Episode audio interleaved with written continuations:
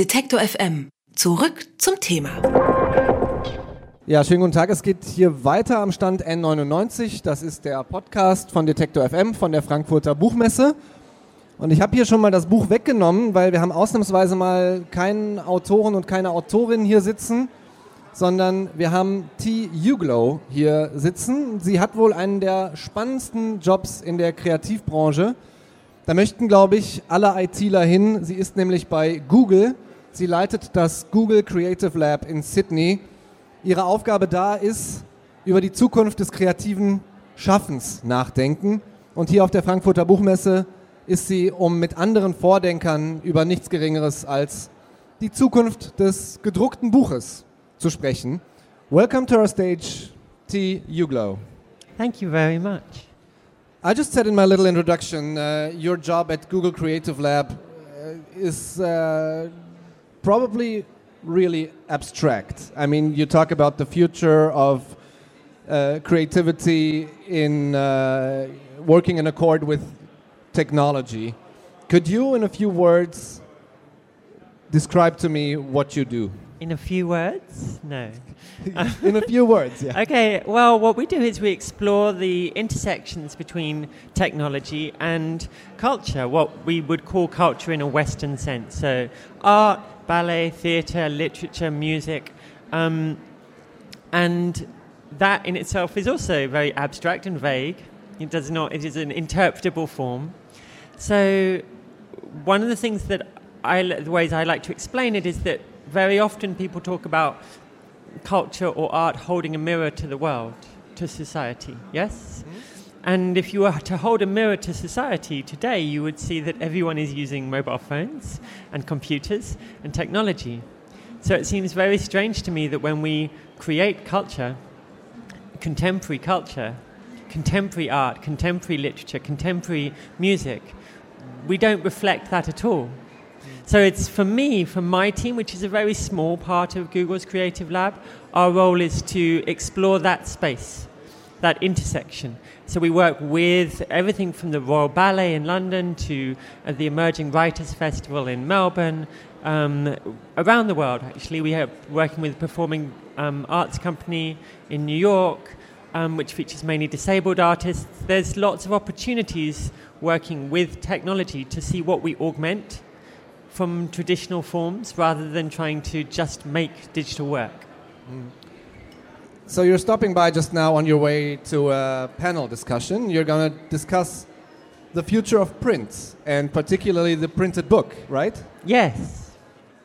What do you th- what, what do you think about? Well, I have ten minutes at the start of this and the work that I wanted to show. So for five years, we've been working with a publisher in London called Visual Editions um, on a project which explores the, again the technology of the printed book. So if we think about the technology of the printed book, it is effectively, I mean, I am in the home of that technology. It is effectively a 500 year old technology with um, printing and long binding down the edge. Now, the printing and the long binding down the edge, as we will see from this extraordinary fair, have created a form where the, the way in which you make books is defined by the way in which books are made. So, what we're very interested in is if you use contemporary tools like digital culture, you no longer have those technical limitations of having to print on the page. Mm. What's very curious and why it's interesting is so we have spent five years working on books. We've done about eight or nine, maybe ten books, which explore spaces where you, where you can't go with a printed book explore spaces where the book interacts with the real world, where the book interacts with you and your world, where the book is owned in a, using blockchain in a non tangible form and has a kind of list of owners just like any normal book, but without the physical artifact. We have a ghost story that follows you around and it knows where you are, so it is both spooky and spooky. It's a very creepy book. And this is important. We can use culture to explore those ideas in, in quite safe ways. Mm. Is it still a book then? Well, that's a really interesting question. So the British Library are archiving this, and we won a um, um, a Peabody Prize in the United States for, for the body of work over the, eight, over the five years. Um, so there is certainly an understanding that there is a bookness to it, and it comes from a deep, deep. Um, I, I studied book art as a degree. My, I come from a publishing family. My mother is a publisher. Like I have grown up around books. I write normal books. My, I have three books which are traditional books, like these ones in front of you, and then I have three books which are entirely digital because it's very hard. For, it's impossible for them to be published. I mean, you could, but it would remove the point of the work. It would suddenly become uh, uh, uh, just a dumb exercise in writing. Um, not that normal books are a dumb exercise in writing. My point is, is that there is future. And if you ignore the avenues, if you close things down based on quite narrow definitions, then you are closing down your culture. You're, it is becoming like ballet, it becomes preserved in aspect. This is a book, this is not a book. Would you argue that the book is becoming uh, a form of uh, denying the, the, the, the, technical the technicalities? I mean, if I, if I take a book and read it for myself, I am detached from most things digital. Yes. And wouldn't that be something that is that is getting more and more important to I a book, or, or do I- you I think mean, there's a, another future for the book, which is more digital? I want to pull my, like, yes, I'm reading a book. I'm a big fan of books. Um, so I, I, I, I come to this as a bibliophile, as someone who loves print and has grown up around print. And I come to it as an artist. I simply am interested in, in the exploration. And the, the best part for me of this project is that, yes, there is something very undefinable um, about a book, about a physical object, about the artifact. So this is a vessel. We can take every word out of it and bring it to us in different ways on a screen. And yes, we lose something. But it's only by exploring and making that work that you understand what it is that you are losing. And that's the only way we define things that we, we haven't got metrics for.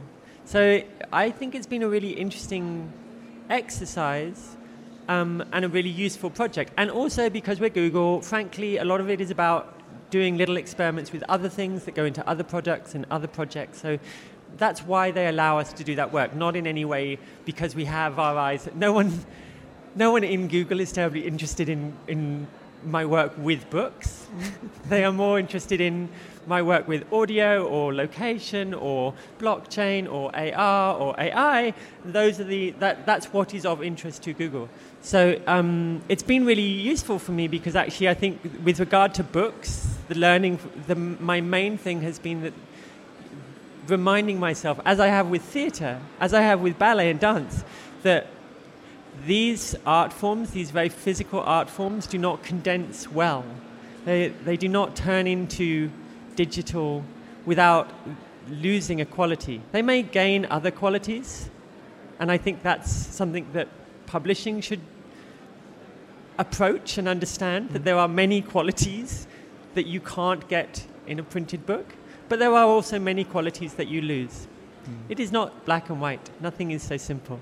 So, because there would have been a question, uh, many people are talking about preserving uh, books. Uh, a lot of public funds are pumped into uh, institutions or uh, Well, into the- authors yeah. and publishers. Do you think this money could be spent better?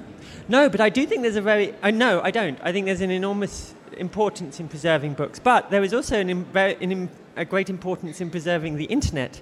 And actually, the most logical place to preserve the internet is in books. I mean, in physical books are our best archival format. So you think we should print the internet out and put it into a book? I think we should, yes. and then you begin to realize quite how ephemeral and ridiculous that sounds. But yet we have this, this amazing culture, this amazing performance, this amazing every day that internet changes and morphs around us. And no, we are not attempting to find and archive and preserve the best of it. We're not looking at that as a form. And I think in 20, 30 years' time, we will look back on periods like this. We certainly are looking back on the beginning of the internet and realizing that actually we lost a great deal by not documenting, by not archiving and recording. So yeah, I, I the, the the the book, in that sense of being archival, is um, second to none. It has no um, energy needs once it's been created. It doesn't require light. It doesn't, you know, it's highly transferable, portable. All of these things which are, which are far superior to digital, and yet digital is ephemeral and magical and beautiful, and you can have the essence of bookness, but you lose certain parts of bookness. And I just believe that there is a space where all of these can combine without us needing to be so dogmatic that a book is actually about the binding of the page rather than the form of the content. Hmm. I mean, what do you think? Do you think a book is about, like, if this book, this lovely book, had no content, would you still value it as highly as a book? Not at all, no. Right. So that implies that it's the content that is the book, that creates the bookness of it. Well, it's the it's the combination of both, don't right. you think? Yeah. Well, it, for me, it's the it's the value of um, the paginal narrative, the turning of the page. But yes, there are also qualities to it which are um, very much about the physical nature of it. I could read this on a screen. Yeah. Uh, on a train somewhere, on a subway maybe. I could read this in a cozy corner of my apartment. Mm. And that are two totally different things, don't you think? They are. They, they are. I find and the one's the book and the other one is the screen. So, so, I'm listening to a lot of books at the moment. It turns out that I quite like listening to non-fiction, and I like reading fiction in printed form. And I don't really like reading anything on a screen, but there are interactive books which work better on, on a screen. Um, so yeah, I think that the, the, it's a very interesting question. Is like, is the audiobook not a? We're actually getting into my panel. You just need to come to my panel. I will maybe. I, I, have to be here. I, I uh, oh I'm yes, afraid, you, but, have, uh, you have your job to do. I, I, I, re I, really want to see the panel now. Oh, good. Uh, thank you very much. Oh, it's a great pleasure. Thank you okay. for being here. I'm just gonna switch to German again. That's fine. Thank you. Das war T. Uglow. Sie ist Leiterin des Google Creative Labs in Sydney. Und mit ihr habe ich gesprochen unter anderem über die Zukunft des Buches und äh, auch so ein bisschen darüber, was es überhaupt bedeutet, ein Buch. Alle Beiträge, Reportagen und Interviews können Sie jederzeit nachhören im Netz auf detektor.fm.